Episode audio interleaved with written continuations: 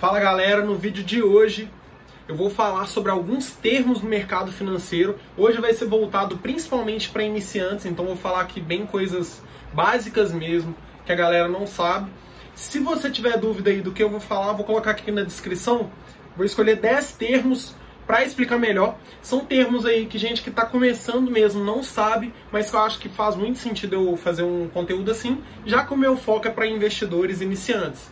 Então, mais para frente eu vou fazer com termos do mercado financeiro é, mais avançados. Vou falar mais sobre temas de bolsa de valores ou de coisas mesmo sobre investimentos que você também possa ter dúvidas sobre isso. Então, se você tiver alguma sugestão, deixa aqui embaixo nos comentários, caso você veja aí os conteúdos aqui e ache que você já tem conhecimento sobre, fala aí nos comentários algum conteúdo que você gostaria que eu falasse, mesmo que seja mais avançado, eu preparei aqui hoje, então, 10 termos.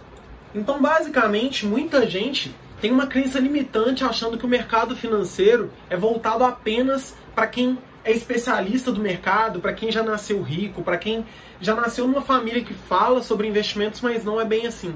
Eu, por exemplo, fui educado em uma família que não falava muito sobre dinheiro, eu não tinha conhecimento nenhum sobre investimentos, não sabia o que, que era corretora, mercado financeiro, CDB, não sabia absolutamente nada, mas com o tempo, e demorou muito até aprender tudo que eu sei hoje, com o tempo eu fui aprendendo de pouco a pouco, fui colocando as coisas em prática, até o momento que eu consegui de fato ter mais domínio sobre o meu dinheiro, fazer ele se multiplicar e hoje, inclusive, ajudar diversas pessoas aí, não só com o meu curso online, mas com conteúdo gratuito que eu estou fazendo, como esse que você está vendo.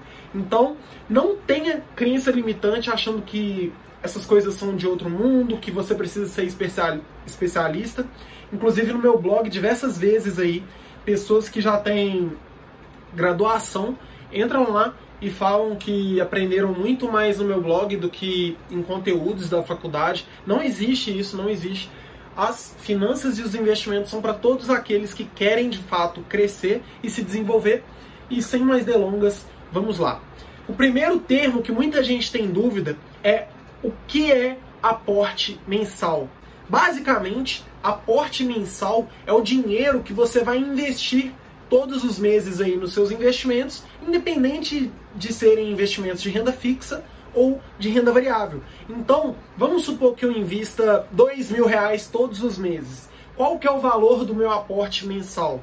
Dois mil reais.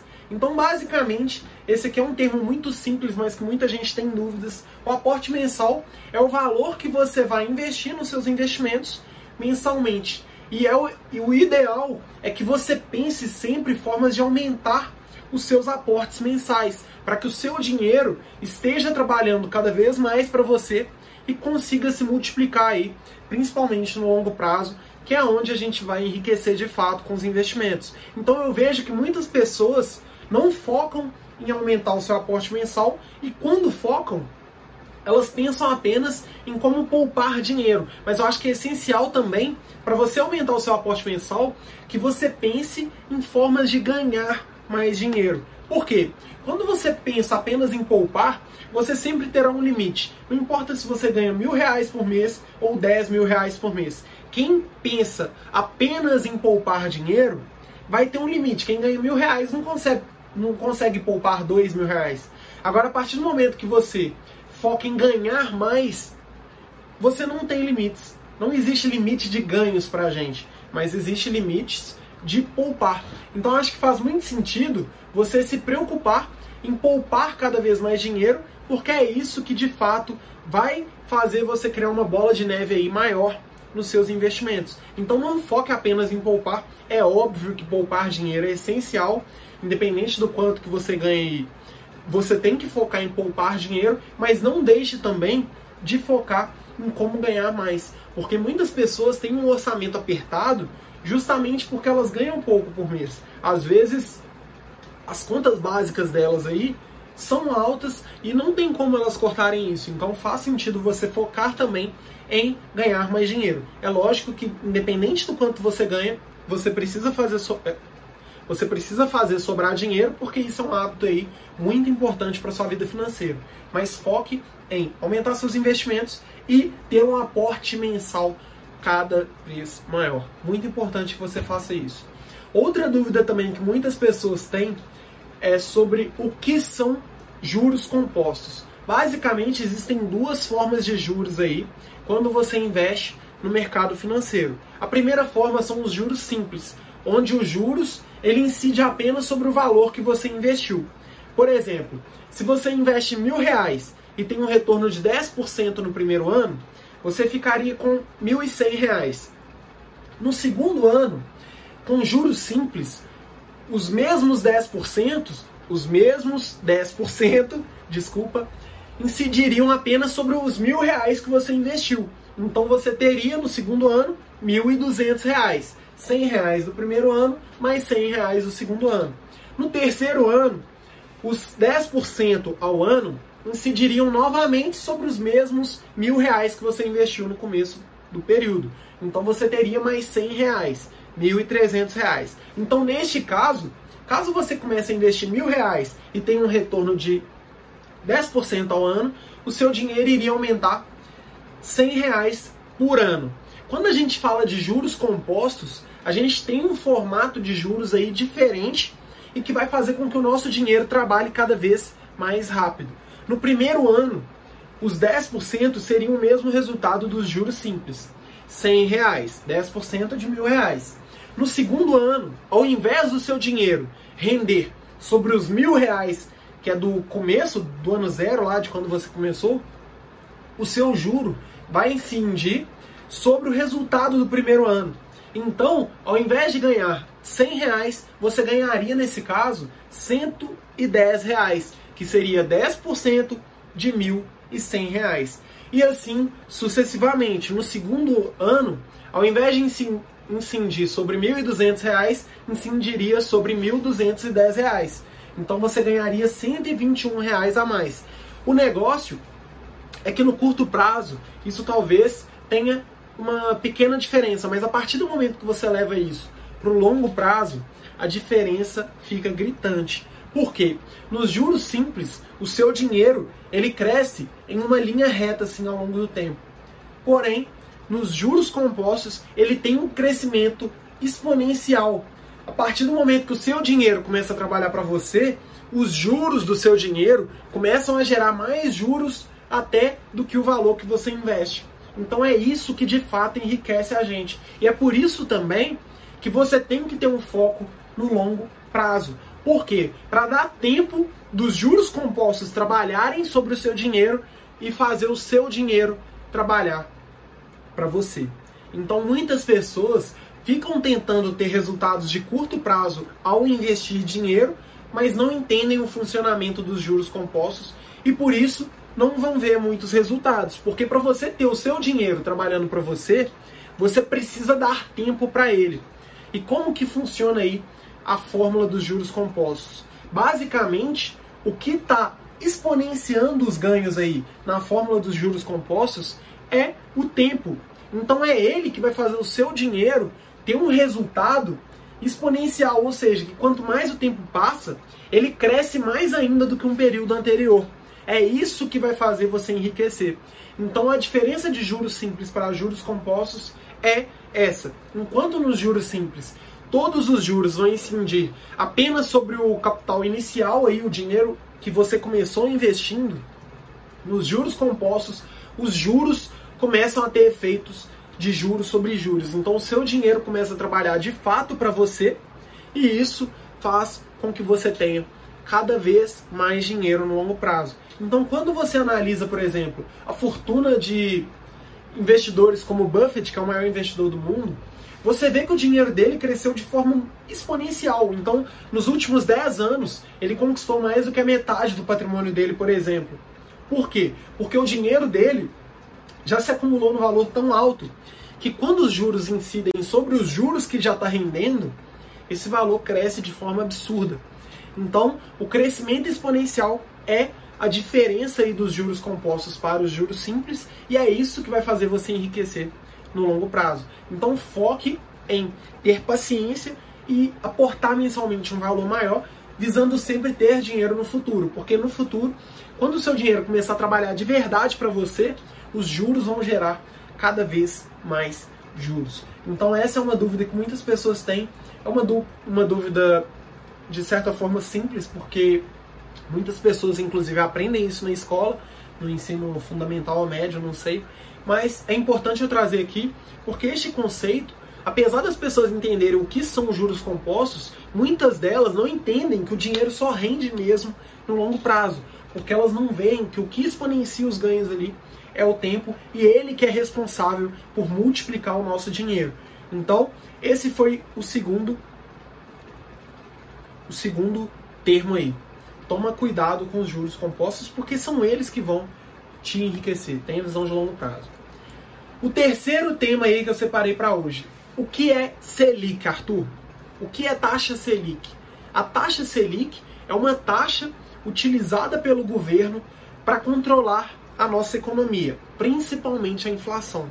Então, basicamente, a taxa Selic é a taxa básica de juros da nossa economia. O que, que, você, o que, que você precisa entender sobre a taxa Selic? Na nossa economia, a gente tem diversos fatores aí que influenciam o PIB, o desemprego, a inflação, que é o aumento do preço ao longo do tempo, que influenciam o salário das pessoas, que influencia o preço das mercadorias, a, a retirada de investimentos ou a realização de novos investimentos, as pessoas investirem ou as pessoas consumirem mais, e é o que faz é, a economia ficar equilibrada. Então, basicamente, a taxa Selic ela é uma taxa que é definida pelo governo a cada três meses pelo Copom, que é o Comitê de Políticas Monetárias aí do governo, e o governo ele ele tenta, de certa forma, criar um equilíbrio aí na economia para a economia andar de forma é, não equilibrada, porque eu já falei equilíbrio, andar de forma tranquila no longo prazo, com que a economia consiga crescer, o país consiga produzir, mas sem que fique com taxas absurdamente altas. E de certa forma a taxa de Selic também ela influencia no potencial de poupar das pessoas e no tanto que elas querem consumir. Então, esse ciclo econômico acontece da seguinte forma: quando as pessoas veem que as taxas de juros estão muito altas, elas abrem mão de gastar o dinheiro no presente, porque elas sabem que ao investir, elas terão um valor maior no futuro. E quando as taxas estão muito altas, o seu consumo também fica caro. Vamos dar um exemplo. Digamos que eu queira comprar um apartamento e eu vou financiar esse apartamento junto à Caixa Econômica Federal. Se a taxa básica da economia está muito alta, o meu financiamento ele vai ter um custo muito alto. Os juros que eu vou pagar todos os meses será muito alto. Por quê? Todas as taxas da economia trabalham em torno da taxa básica de juros. Então o governo ele define uma taxa e essa taxa é utilizada pelos bancos, por exemplo, para me oferecerem este financiamento imobiliário.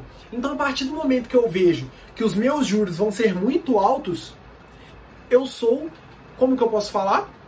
É, desestimulado a fazer esse tipo de compra ou esse tipo de investimento aí que algumas pessoas consideram. Então, basicamente, quando as taxas estão muito altas, tudo que você vai comprar tem um preço maior, porque ao dividir esse valor, ao financiar esse valor, as taxas de juros são altas e o seu carro, o seu imóvel, as suas compras aí que você divide no cartão de crédito ficam cada vez mais caras. Agora, quando as taxas estão baixas, hoje, por exemplo, a gente está na mínima histórica, a gente é estimulado a consumir. Por quê?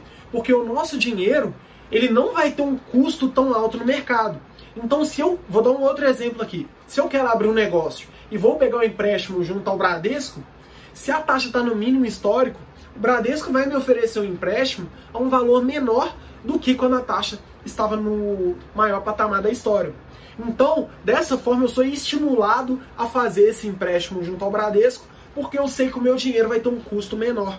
Então, é muito melhor para mim, como investidor, ou como empresário, ou como alguém que está financiando um bem, pegar um dinheiro onde eu vou pagar 6% ao ano de juros do que pegar um dinheiro, a mesma quantia, pagando 12% de juros. Então o que, que acontece? Quando as taxas estão baixas, toda a população é incentivada a consumir, até porque o benefício de você abrir mão do consumo e guardar o dinheiro para o longo prazo, ele é menor. Porque quando as taxas estão altas, se você deixar de consumir hoje para investir o seu dinheiro, naturalmente as pessoas veem que é um benefício maior, o seu dinheiro vai trabalhar cada vez mais para você. Agora, isso não acontece da mesma forma quando as taxas estão baixas. Então, você é incentivado a consumir mais, e a partir do momento que você consome mais, a economia volta a girar e ela tende a crescer. Só que ela vai crescendo, crescendo, e se o país não tiver um equilíbrio aí econômico, ele volta a ter grandes taxas, volta a ter inflações altas, volta a praticar uma taxa alta que vai desestimular as pessoas a comprarem, a financiarem bens, e isso vai fazer com que as pessoas diminuam aí os seus gastos e foquem em priorizar o futuro através dos investimentos, já que as taxas estão mais altas. Então, naturalmente, a economia tende a desacelerar, já que as pessoas não estão consumindo muito, o país tende a desacelerar também, e isso faz com que as taxas vão abaixando novamente. Então são ciclos econômicos. É lógico que países, países desenvolvidos não têm ciclos econômicos com oscilações tão altas quanto o Brasil. Então hoje, por exemplo, a nossa taxa está por volta de 4%, mais ou menos. E ela já esteve por volta de 14% ao ano.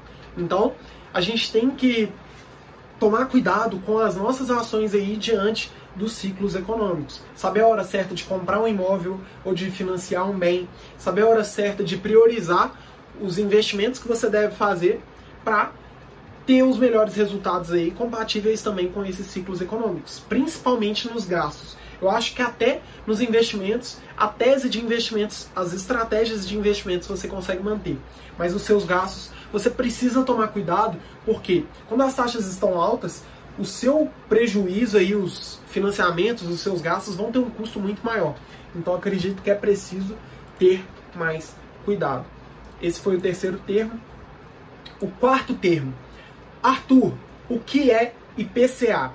O IPCA é o Índice de Preços ao Consumidor Amplo. É o principal indicador que a gente utiliza para medir a inflação em nosso país. E o que é inflação? A inflação é o aumento do preço dos produtos e serviços que a população mais tende a consumir. Então, basicamente, o IBGE pega o preço das mercadorias e serviços que os brasileiros mais utilizam, é uma cesta de produtos e serviços com mais de 200 mercadorias. Vai pegar aí alimentação, transporte, carne, arroz, feijão, é, gasolina, vai pegar a, as principais coisas aí que a gente costuma consumir e vai analisar o aumento dos preços dessa cesta de serviços. Então, a inflação ela mede enquanto que as coisas que a gente está utilizando ali, que a gente está comprando, estão crescendo com o passar do tempo. Todos os meses sai lá, a inflação ficou em meio por cento neste mês. O que, que isso significa? Isso significa que os principais produtos e serviços que a gente utiliza todos os meses aumentou no período de um mês meio por cento. Então, se para você comprar todos aqueles produtos e serviços você precisava de mil reais, agora você vai precisar de meio por cento a mais. Seria no caso 50 reais a mais. Então, para você comprar todos aqueles bens ali que estão lá avaliados pelo IBGE, você precisaria de 50 reais a mais precisaria de R$ 1.050 para comprar algo que custava mil reais. Então, naturalmente, com o passar do tempo, o nosso dinheiro é desvalorizado pela inflação. Então, por que, que é importante você entender o que, que é inflação? Para você investir no mercado financeiro e conseguir ter um resultado acima da inflação. Naturalmente, você deve se lembrar aí de quando a gasolina custava dois reais o litro. Ou então quando. Ah, muita gente gosta de brincar. Quando o Kinder Ovo era um real. Ou quando a lata de Coca-Cola era dois reais. Hoje, tudo que eu falei aqui anteriormente é muito mais caro. E por quê? Por causa da inflação. A inflação, ela naturalmente desvaloriza o nosso dinheiro. O que você conseguia comprar com um milhão de reais há 10 anos atrás, você não consegue comprar mais com um milhão de reais hoje. Isso se dá no preço de imóveis, no preço dos carros, no preço das mercadorias que a gente compra, de roupa, de comida, de tudo. Tudo fica mais caro e isso tem um comportamento aí que a gente chama de inflação. Então o IPCA, ele é um dos índices que medem a inflação. Existem outros índices também e cada índice vai ter aí o foco em, ou em uma região ou em uma cesta de serviços, vai depender. Mas nos investimentos, normalmente, o que a gente lida é o IPCA, que é o índice de preços ao consumidor amplo. Então existem aí índices que medem apenas em São Paulo, índices que têm um foco em outros ou produtos ou serviços. Existem várias formas de você encontrar aí o aumento dos preços. E outra coisa também que muita gente não para para pensar é que cada um tem sua própria inflação. Por quê? Os hábitos de consumo de cada pessoa são muito diferentes. Enquanto um jovem de 22 anos tem um perfil ali de gastos de certa forma que é muito menor, com menos responsabilidade, uma pessoa que tem 50 anos, que já ajuda os pais e ajuda os filhos, tem um hábito de consumo completamente diferente, com muito mais responsabilidade. Eu estou falando aqui de forma geral, tá? Então, a inflação de uma pessoa que sustenta uma casa, que ajuda os parentes, que tem filhos, é muito diferente dos gastos que uma pessoa de 22 anos que é solteira e que mora com os pais tem. Então, cada pessoa tem sua inflação. Isso varia se você toma bebida alcoólica, por exemplo, se você é vegano ou se não é. São milhares de milhões, quer dizer, de comparações aí que a gente pode fazer entre os gastos de uma pessoa para outra. A inflação medida pelo IPCA é apenas uma inflação geral, é um índice de preços ao consumidor amplo, ou seja, ele analisa os principais hábitos de consumo, mas cada pessoa tem a sua própria inflação, já que o que você consome tem um aumento de preço que é diferente do que o que eu consumo. Outra coisa também sobre os investimentos. Muita gente investe no mercado financeiro e tem resultado inferior à inflação. Ou seja, se você não investe ou investe e tem um resultado pior que a inflação, você está perdendo dinheiro. Porque como tudo que você consome está ficando cada vez mais caro, se o seu dinheiro não está se valor, valorizando e cobrindo o aumento desses preços, naturalmente você está perdendo dinheiro, você está perdendo poder de compra. O seu dinheiro, daqui cinco anos, se você não investir ele, ele não vai conseguir comprar as mesmas coisas que você consegue comprar hoje. Então, você terá simplesmente perdido dinheiro. Tem que tomar cuidado com a inflação, porque ela faz com que todas as mercadorias e serviços fiquem mais caros. Ela mede aí o aumento desses preços aí, melhor essa explicação. Então a gente tem que tomar cuidado. Esse foi o quarto termo. Quinto termo. Arthur, o que é CDI? CDI é Certificado de Depósito Interbancário. Todos os dias, os bancos emprestam dinheiro entre si para que nenhum, pra, para que nenhum banco feche o saldo aí diário negativo. Então o governo obriga que todos os bancos fechem o caixa do dia com saldo positivo e para fazer empréstimos entre si, eles utilizam uma taxa que é muito próxima à taxa Selic, que eu já expliquei aqui nesse vídeo, que é o CDI. Ou seja, para os bancos não fecharem o saldo negativo, eles pegam dinheiro com outros bancos. E como esse empréstimo é entre bancos, é certificado de depósito interbancário. E ele acontece em empréstimos diários. Então, o CDI ele é utilizado em diversos investimentos que a gente faz também, mas naturalmente ele é uma taxa utilizada pelos bancos para fazerem empréstimos dia após dia ali para fecharem o saldo positivo todos os dias. Então, o que, que você precisa entender? Que o CDI ele segue muito próximo aí do que a Selic está dando. Então a taxa Selic, que é a taxa básica da economia, tem um valor, os bancos utilizam dessa taxa para emprestarem dinheiro entre si, só que o CDI é um pouco abaixo ali da taxa Selic. E no mercado, os bancos também podem captar dinheiro com investidores e oferecer empréstimos a investidores utilizando a taxa CDI também. Então é muito comum você investir no banco, por exemplo, tendo um resultado de tendo um retorno de 100% do CDI. Ou seja, aquela taxa que o banco utiliza para emprestar ou para pegar empréstimo de outras instituições financeiras todos os dias é também utilizada para você realizar investimentos ou para pegar empréstimos também dos bancos. Então, o CDI ele tem muita importância aí, porque muitos investimentos são precificados com essa taxa. É naturalmente uma taxa muito parecida com a taxa Selic, mas que eu acho que pode ser até mais utilizada do que a taxa Selic. Então faz sentido sim você entender se você não sabia o que era. Agora você sabe, é uma taxa que vai ser utilizada aí para investimentos. Então, tanto para você pegar empréstimo, tanto para você conceder empréstimos às instituições financeiras, você utilizará o CDI. Então, por exemplo, você abre lá sua conta na corretora, tem um investimento pagando 110% CDI. Ou seja, o CDI é uma taxa anual que é utilizada para você realizar esses empréstimos. Então, os bancos eles utilizam a taxa do, CD, do CDI, que é uma taxa anual, eles só modificam a taxa aí para ficar diária e realizarem estes empréstimos. Então é mais comum até você encontrar investimentos precificados em CDI do que precificados em Selic, que é a taxa básica da economia. Então CDB, LC, LCI, LCA, debentures, é, vários investimentos eles têm uma precificação ali em CDI e não em taxa Selic. A taxa Selic normalmente é utilizada pelo Tesouro Selic, que é um investimento do Tesouro Direto. Nas demais opções aí, normalmente você terá o CDI. Então vamos lá. Esse foi o quinto. O sexto termo, o que é independência financeira? A partir do momento que você começa a investir no mercado financeiro, através do efeito dos juros compostos, o seu dinheiro começa a trabalhar para você.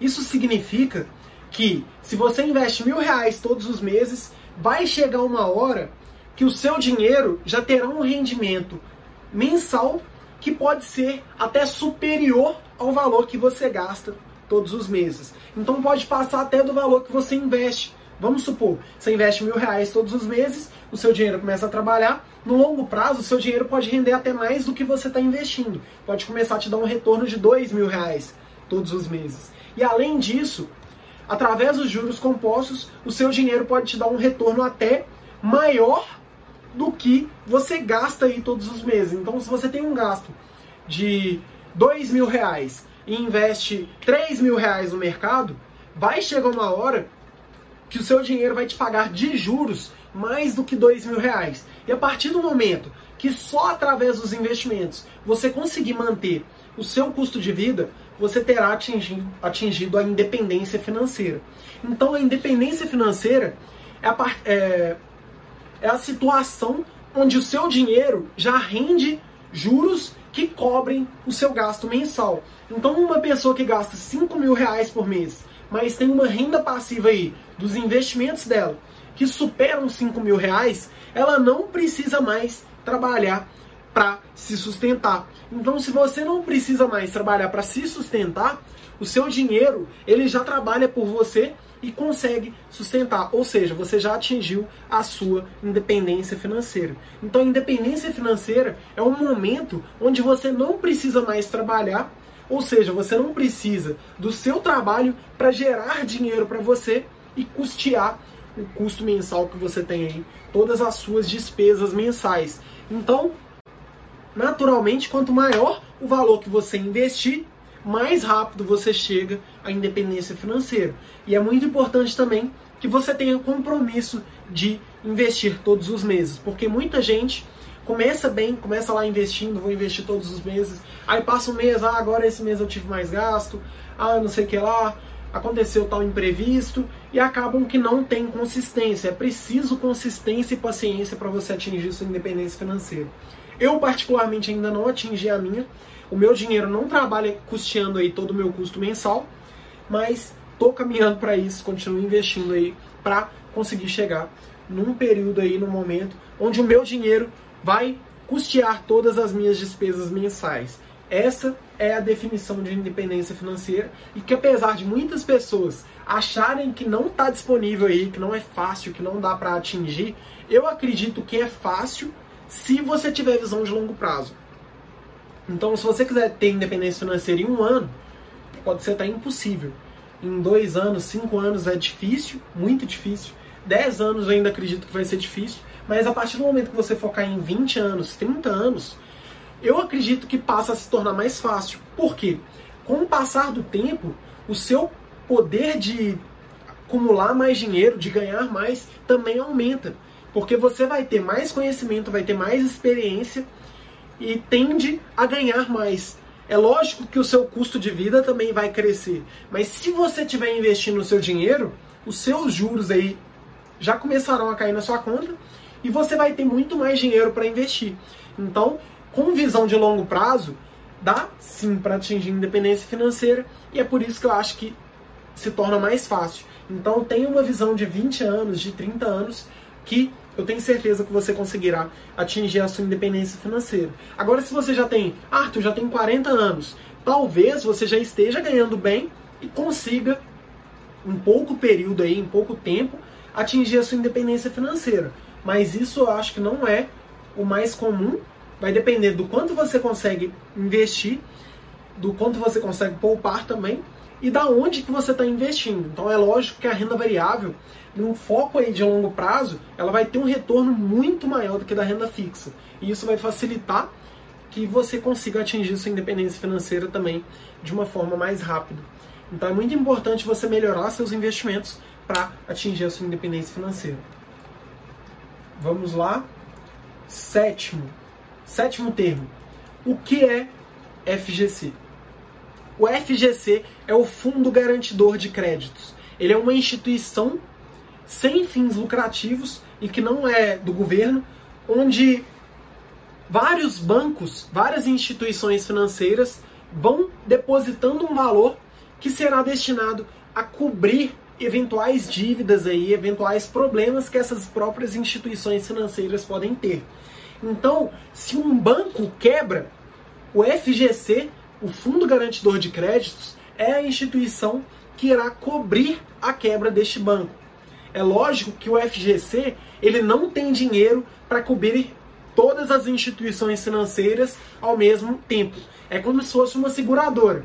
Uma seguradora, como uma seguradora de carros funciona? Ela não precisa ter dinheiro ali no, no caixa, ter dinheiro no banco, para custear se 10 carros forem ó, se 100 carros forem roubados no mesmo mês. Mas ela tendo dinheiro para custear 20 carros e tendo um controle estatístico ali de quantos carros são roubados, ela consegue, com esse dinheiro dos 20 carros, proteger todo mundo. Porque não são todas as pessoas que são roubadas ao mesmo tempo.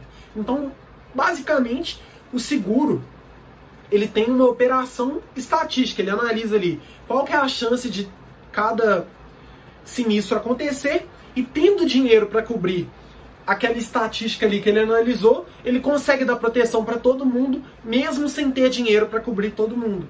Então é isso que acontece com a FGC. Ele não tem dinheiro para cobrir todas as instituições financeiras, mas a chance do Banco Itaú quebrar, por exemplo, é mínima. Então, ele não precisa de cobrir o Banco Itaú, ele precisa de cobrir o Banco Neon, por exemplo, o Banco Inter, são bancos menores e que inclusive ele vai ter dinheiro para cobrir.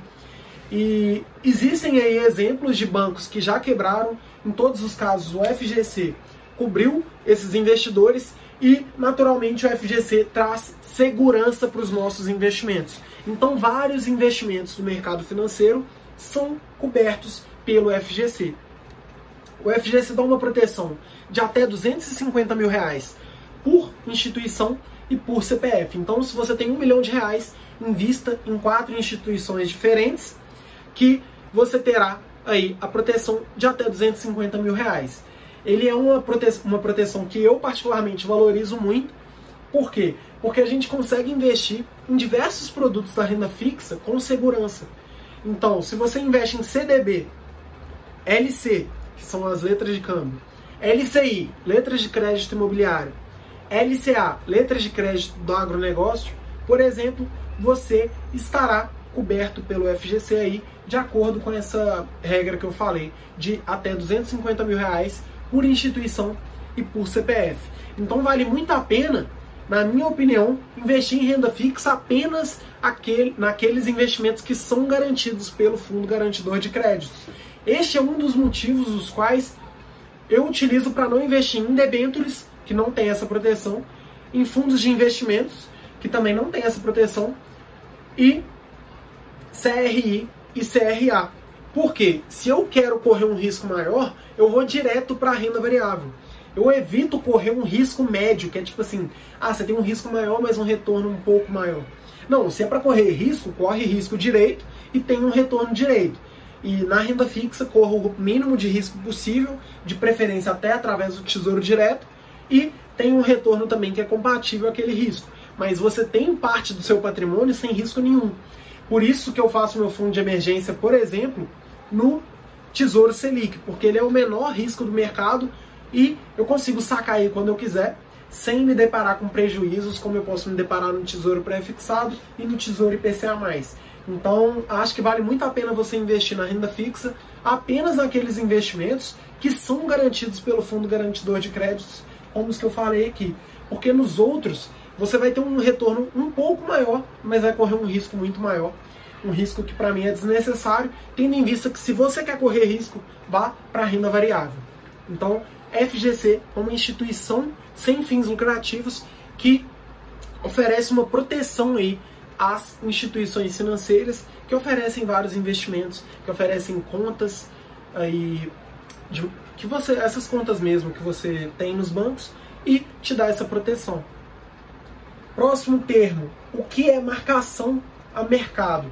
Quando você investe no Tesouro Direto, por exemplo, ele tem sempre uma precificação de um valor futuro que o governo vai pagar para aquele investidor, principalmente no Tesouro Prefixado e Tesouro IPCA+. E como que essa marcação a mercado funciona? Digamos que para investir a uma taxa de 10% ao ano, você precisa investir 100 reais por 10 anos para pegar mil reais no final do prazo. É só um exemplo. Para o governo, então, oferecer esses investimentos, ele oferece um título de 100 reais que vai render 10% ao ano e que no final de 10 anos o governo vai desembolsar mil reais aí para o investidor. O governo ele não está se importando com as taxas de juros ao longo desses períodos, porque no final do período ele vai pagar os mesmos, os mesmos mil reais. Então o que, que acontece se a taxa de juros sobe, o título de 100 reais ele vai render muito mais e vai passar o valor de mil reais ali que o governo tem que pagar. Então, todas as vezes que as taxas de juros sobem, o tesouro prefixado e o tesouro IPCA+, por exemplo, se desvalorizam, porque eles vão render uma taxa maior para chegar no mesmo valor final. E, consequentemente, o contrário também funciona. Se as taxas de juros caem, o título naturalmente se valoriza porque ele vai render menos para chegar naqueles mesmos mil reais. Então vamos voltar para o exemplo, 100 reais. A taxa era de 10% para em 10 anos chegar em mil reais. Se a taxa for para 15% ao ano, os mesmos 100 reais vão passar do limite de mil reais que o governo vai pagar. Então o título tem que se desvalorizar. Vamos supor aí que ele caia para 50 reais para render aqueles 15% ao ano e chegar nos mesmos mil reais. O contrário também vale. Os mesmos 100 reais rendendo, é, rendendo 10% ao ano chegam em mil reais em 10 anos. Se esse título aí é, render 5% ao ano, ele não vai chegar nos mil reais, porque ele está rendendo muito menos. Então o que, que acontece? Ele se valoriza para 150 reais, por exemplo, porque aí os 150 reais podem render 5% ao ano e chegar nos mesmos mil reais. Então a marcação a mercado é uma precificação que vai atualizando o preço dos títulos aí do mercado para que todos os investidores tenham o mesmo resultado aí no final do período. Então, normalmente, é por isso que investidores perdem dinheiro no tesouro pré-fixado e no tesouro IPCA+, que são opções do tesouro direto. Por quê? Se o seu dinheiro passa a render mais, o título se desvaloriza, você perde dinheiro. E se o seu dinheiro passa a render menos, se as taxas de juros caem, o seu título se valoriza. Isso fez, inclusive, que no ano de 2019, alguns títulos aí do Tesouro Direto chegassem a valorizar mais de 80% em um único ano. Por quê? Como as taxas caíram muito, os títulos se valorizaram demais. Então, quem tinha comprado em janeiro, por exemplo, no mês de outubro, estava com 80% de lucro por conta da marcação ao mercado. Então, é muito importante que vocês entendam a marcação ao mercado, porque se você não entender, você pode realizar uma venda antecipada e se deparar com muitos prejuízos. Da mesma forma que investidores tiveram um resultado de 80% positivo, é possível que você tenha um resultado de 80% negativo. Se as taxas começarem a subir e você precisar vender seu título, você vai ter prejuízos. Então a marcação mercado é o que de fato faz com que os preços dos títulos aí se atualizem diariamente. É isso que faz aí as, muitas pessoas perderem dinheiro no tesouro direto. O nono termo que eu separei para hoje é o que é renda mensal. A renda mensal é o tanto que você ganha, é o que você tem de renda todo mês. Então, se uma pessoa ganha 3 mil reais por mês, essa pessoa tem uma renda mensal de 3 mil reais. Qual que é o cuidado que eu imagino que você tenha que ter e que muita gente não tem? Muitas pessoas consideram que tem como renda o valor bruto que elas recebem. Então, quanto mais você ganha, mais você perde dinheiro aí pelos impostos e pelas taxas envolvidas aí nos seus ganhos e menor é o valor proporcionalmente aí que entra na sua conta. Então, uma pessoa que ganha 10 mil reais bruto, ela não recebe 10 mil reais na conta dela. Então, acho que você tem que considerar a renda mensal o saldo líquido aí que cai na sua conta, o dinheiro que você ganha por mês, já tirando os custos dos impostos e os, as outras taxas que podem ter no seu recebimento. Renda mensal é o que você ganha aí ou do seu trabalho ou pode ser também dos seus investimentos. Então, ah, 100 mil reais gera uma renda mensal de quanto? Quanto de dinheiro aquele dinheiro investido está gerando? Pode ser tanto para o que você ganha no seu trabalho, na sua empresa, ou para quanto que os seus investimentos já estão te gerando. Então é isso que é renda mensal. Acho que esse é um, um tipo de dúvida mais simples. É, não são muitas pessoas que têm, mas eu achei importante trazer para vocês. E por último, o décimo termo é o que é corretagem. As corretoras, elas ganham dinheiro de diversas formas no mercado. Uma dessas formas é pela cobrança da corretagem. A corretagem é uma taxa que é cobrada pelas corretoras para você comprar e vender ativos da bolsa de valores. Então, algumas corretoras, por exemplo, já possuem taxa zero de corretagem para você comprar e vender ações. É o caso da Clear, por exemplo, ou do Banco Inter, que também permite que você faça esse tipo de investimento. Porém, grande parte das corretoras ainda cobra corretagem. Então, se você tem conta na XP Investimentos, por exemplo, você paga corretagem. Então, se você quer comprar ações do Banco Inter, por exemplo, você precisa pagar uma taxa para a corretora para você fazer essa compra dessas ações. Todas as vezes que você comprar ou que você vender, você paga. Então, se a XP Investimentos, por exemplo, cobrar 20 reais de corretagem, se você quiser comprar 10 ações, ou 100 ações, ou 1000 ações, você paga 20 reais. Se você quiser vender 10 ações, ou 100 ações, ou 1000 ações, você também paga 20 reais. Todos os meses, todas as vezes que você for comprar ou vender ações, você terá que pagar. E muitas pessoas podem achar como que os como que as corretoras que não cobram corretagem ganham dinheiro.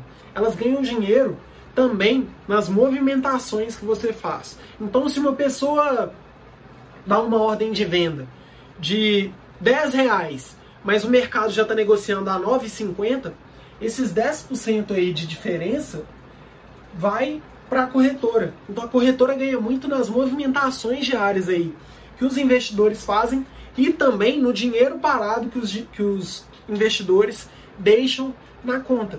Então, se uma corretora aí tem vários investidores com alto poder aquisitivo e que deixam muito dinheiro parado na conta da corretora, naturalmente a corretora está utilizando esse dinheiro aí no mercado e está ganhando dinheiro em cima desse dinheiro. Então a corretora ela tem várias formas de ganhar. Ela ganha também no, na renda fixa, às vezes um banco oferece um título a 10% ao ano. Aí a corretora passa para você esse título a 9,5% e fica com 0,5%. Ela ganha também nos fundos de investimentos. Então, se o fundo de investimento tem uma taxa de administração de 2% ao ano, a corretora pode ficar com 0,5% ao ano e passar 1,5% para os gestores. Existem várias formas aí das corretoras monetizarem o negócio, elas ganham muito dinheiro de diversas formas e a corretagem é apenas uma dessas formas. Então, a corretagem é o dinheiro que você paga ou para comprar ou para vender ações na bolsa de valores. Pode ter corretagem para fundos imobiliários, para ETFs, para ações, para aqueles contratos aí que as pessoas fazem com day trade. Day trade também dá muito dinheiro para as corretoras.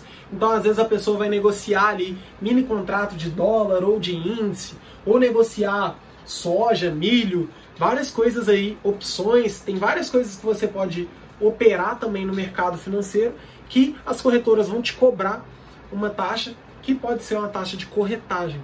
É uma taxa que a corretora cobra aí para você comprar e vender ativos na bolsa de valores. É uma taxa muito comum, mas que hoje, por exemplo, eu não pago e recomendo também que você não pague, caso você não tenha uma movimentação muito grande. Então, a pessoa que investe 10 mil reais por mês, não faz diferença ela pagar 10 reais de taxa. Ela pode escolher melhores corretoras ou com melhores atendimentos, ter um atendimento personalizado.